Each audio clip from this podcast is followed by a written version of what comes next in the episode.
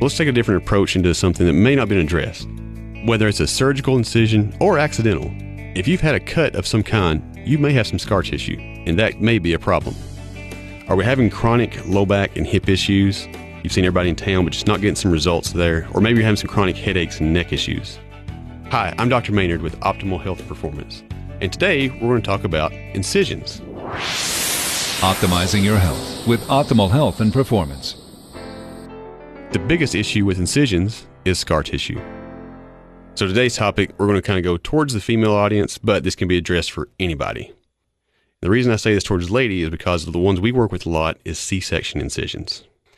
So you may be asking, how can a C-section give me low back pain or neck pain? Well, it's very easy. When we have an incision, whether it's surgical based, so you, like I said, a C-section, hysterectomy scar, an, an old appendectomy, heart surgery, any kind of incision that's been made on you, or if, say, in my instance, you have a fall as a kid and you tr- rip your forearm open on a rusty nail, you know, you have cuts. We have those, okay? So life happens. We have scar tissue to develop. The thing is, when we have the scar tissue develop, we begin to inhibit the muscles around it. Not prohibit, but inhibit. So they work, just maybe not at 100%. How does this go back to the C section? Let's think about where that incision is at. We're going incision across through the ab muscles. So we're talking about the rect abdominals, the transverse abdominals, maybe some of the older ones that are bigger actually go into the obliques a little bit. That's part of what we call the core muscles, or everybody calls like the ab workouts, stuff like that. And you may even noticed this in your workouts when you're trying to do ab based stuff. So your sit ups and stuff like that, you just don't feel it. You know, your instructor's sitting there going, Oh, you should feel a burn through here. And you just don't feel it. What we're doing when we inhibit those muscles, we're having to put some demand somewhere else. A lot of times that winds up being on muscles of the back. So the muscles that run up the spine called paraspinal muscles. Okay. Sometimes that even goes as far as up into the neck and give us neck issues. You've seen your chiropractor, you've seen your massage therapist, you've seen your physical therapist, and they give you some results but it's not lasting. It keeps coming back. So here's something you can try on your own additionally. We're going to kind of focus this towards a C section incision, but if you have some type of scar, you can apply this towards any of those. So let's pretend we're on a C section. What we're going to do is you're going to lay on your back. Now you can do this in your bed, on a couch, on the floor, whatever feels good to you. I want to make sure your back is good and level. So if you're on the floor, get near the couch, prop your feet up on the couch. If you're in the bed, make sure your feet are flat on the bed and your knees are bent and just try to level out your back a little bit. Now, the actual procedure, you can start on either side, left or right, however you want to do it, it's fine. You're going to grab that incision, kind of think about it as a rope. If I was trying to pinch that rope and just lift it up a little bit, okay? And from there, you're just going to work your way across. You're going to spend about two to three minutes.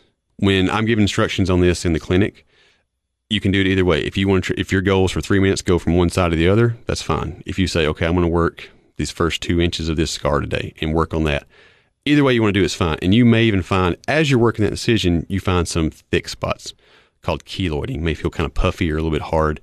And that's just some scar tissue and some fat deposit in the area. So if you want to focus on that a little bit more, by all means, go for it. When you get to a point where you can work two to three minutes going all the way across, the skin's the skin feels like you can start lifting it higher and higher and higher. We're going to switch the procedure. So this procedure, same thing. We're going to start on one side or the other. This time you're going to take both hands side by side you're still going to pinch and lift. Then you're going to put just a little bit of shear to it. So you're going to kind of lift one hand up and the other one down. So when I say up, one going towards your chin, maybe one going towards your feet. And just kind of shear that incision back and forth. Okay. Once again, if you want to work just a, few, little section at a time, you can. Or if you want to, hey, I just want to go across it every time, that's fine. Uh, when you first start doing this, you may feel some itchy going on for a few days. You may feel some prickly feelings. You may have like a low grade burn to it. Okay. If you do, that's fine. That's your body is trying to heal. If you don't, that's fine. It's okay. If you don't feel it, it's okay. But either way, you want to try to work through there, both sides of it.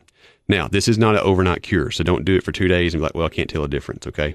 When we're working with scar tissue, it can take time. You don't want to put too much demand on your body. Is why I say you don't have to rush it getting all the way across there. I would try a period of about eight weeks and see what it does. See if the back pain starts to feel better. See if the neck or headache start to feel better. Or if you'd like a further eval, give us a call at the office. I'm Dr. Maynard with Optimal Health and Performance. Have a great day. Optimizing your health. To find out more on this and other health topics, contact Optimal Health and Performance online at ohpcookeville.com.